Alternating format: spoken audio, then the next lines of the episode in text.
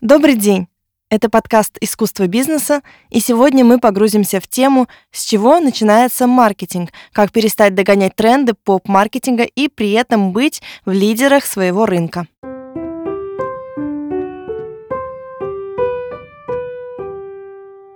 Немного о том, что сейчас будет происходить. Сразу разочарую вас, если вы хотели услышать дальше от меня ответы на заданные в теме вопросы – этого не случится в рамках подкаста «Искусство бизнеса». Я поведу вас в искусство, и вы вправе взять оттуда те коды, неординарные решения, которые актуальны и эффективны именно для вас именно сейчас. Но я приглашаю вас порассуждать на заданную тему, опираясь на культурные аналоги из этого подкаста в наш теплый чат в Телеграме. Ссылки в описании, присоединяйтесь. Что ж, погружаемся.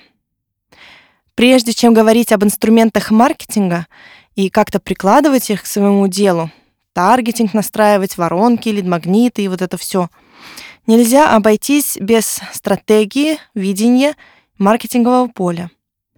Посмотреть на него сверху и понять, зачем вообще применять маркетинговые инструменты, какие именно и как, почему именно их. Сегодня, как обычно, я приведу вам несколько зарисовок из области искусства и свою интерпретацию, от которой вы сможете оттолкнуться или применить на себя. Мы посмотрим на маркетинг как на нечто большее, чем воронки продаж, таргетинг и, и же с ними. Маркетинг — это пространство, которое позволяет сблизиться с вашими людьми, если в это пространство зайдет не ваш человек, он его быстро покинет, возможно, немного поворчав.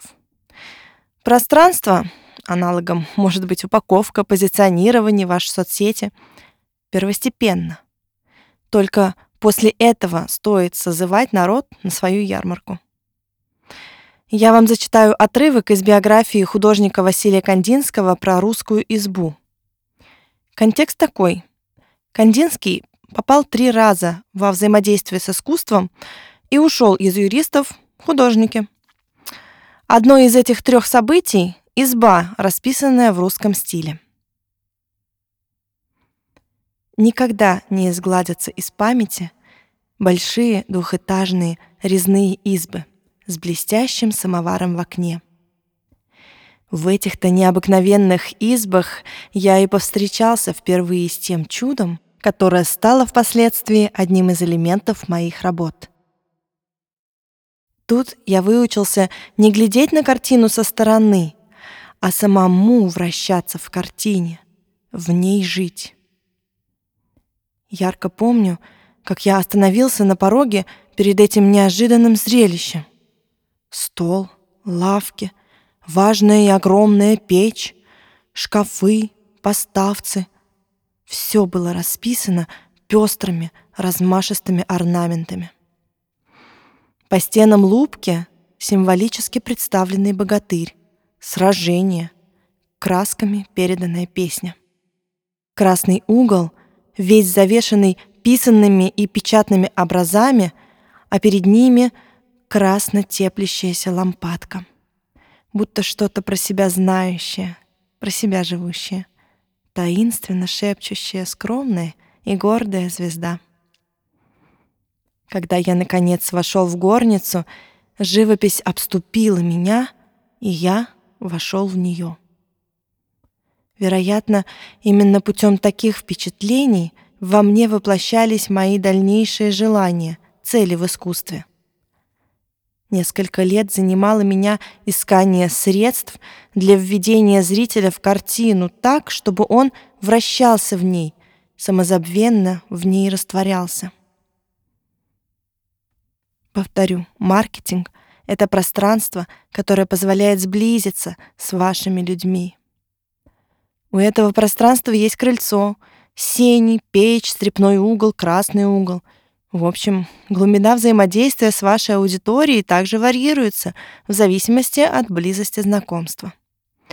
Приглашаю вас поразмышлять через образ избы о том, как сейчас выглядит ваш маркетинг, какое убранство вашей избы создаст эту возможность сблизиться со своими. Позвольте, скажете вы, но ведь прежде чем целевая аудитория попадет на сайт или на страницу в соцсетях, начнет как-то с нами взаимодействовать в нашем пространстве, Нужно же эту избу и снаружи как-то разукрасить, чтобы издалека таргетингом махала, у блогеров подпевала, зазывала. Иначе как народ узнает, что в избе так тепло и ладно? На этот вопрос зачитаю вам отрывок из философской работы Ролана Барта «Империя знаков». Темпура, здесь про способ приготовления в японской традиции, вовсе лишена того смысла, который мы традиционно связываем с жарением или запеканием, а именно смысла тяжести. Мука, слегка разбавленная и образующая скорее молоко, а не тесто, заново обретает здесь свою сущность размолотого цветка. Это молоко в масляной позолоте остается настолько тонким, что покрывает не целиком, Проступает то розовый оттенок креветки, то зеленый цвет стручкового перца, то коричневатость баклажана. От этого темпура вовсе лишается качеств нашего пирожка с начинкой, оболочки, упаковки, компактности. Даже масло. Но масло ли это? Действительно ли речь идет о маслянистости? Моментально впитывающееся листком бумаги, на котором вам подают темпуру — в небольшой ивовой корзиночке. Это масло сухое. Оно ничем не напоминает ту патоку, которой Средиземноморье и Восток покрывают свои блюда и выпечку. Масло здесь лишено того противоречия, которое сопутствует нашим продуктам, приготовленным на масле или на жире. Они обжариваются, но не разогреваются. Вместо обжигания холодных кусков Свежесть, в которой, казалось бы, отказано нашим жирным блюдам. Свежесть, которая проникает в темпуру сквозь мучное кружево, высвечивая как самые плотные, так и самые мягкие продукты — рыбу и овощи. Это свежесть нетронутого, но вместе с тем освежающего и есть свежесть масла. Что если упаковка вашего профиля, сайт, воронки продаж, прогревы были бы темпурой, а не пирожком с начинкой-сюрпризом? Как тогда выглядел бы ваш маркетинг? Что бы это изменило в отношениях с клиентами? И еще один отрывок для размышлений. Пакет. Упаковка самоценна, хоть и бесполезна. Пакет — это мысль. Причем достоинство этой многослойной оболочки пакет можно разворачивать бесконечно. Именно в том, чтобы отсрочить появление содержимого. Таким образом, коробка имеет роль знака. В качестве оболочки, ширмы, маски она равноценна тому содержимому, которое она скрывает, защищает и при этом обозначает. Можно сказать, что она совершает обмен и подмену в финансовом и психологически-бытовом смыслах. Обмен одной денежной единицы на другую и подмену одного другим. Однако скрываемое и обозначаемое до поры откладывается – как если бы функция пакета заключалась не в том, чтобы защищать пространство, а в том, чтобы отодвигать во времени. Роскошь вещи и глубина смысла определяются всего двумя критериями, которым должен соответствовать всякий производимый объект. Он должен быть четким, переносным и пустым. Что для вас пакет? Какие смыслы вы передаете в своей упаковке? Что может взять, унести из вашего маркетинга потенциальный клиент? Зачем и насколько вам отодвигать во времени встречу вашего клиента с вашим основным продуктом? Задумайтесь, как это переворачивает парадигму популярного маркетинга. Ведь нас постоянно учат приближать час встречи, момент продажи.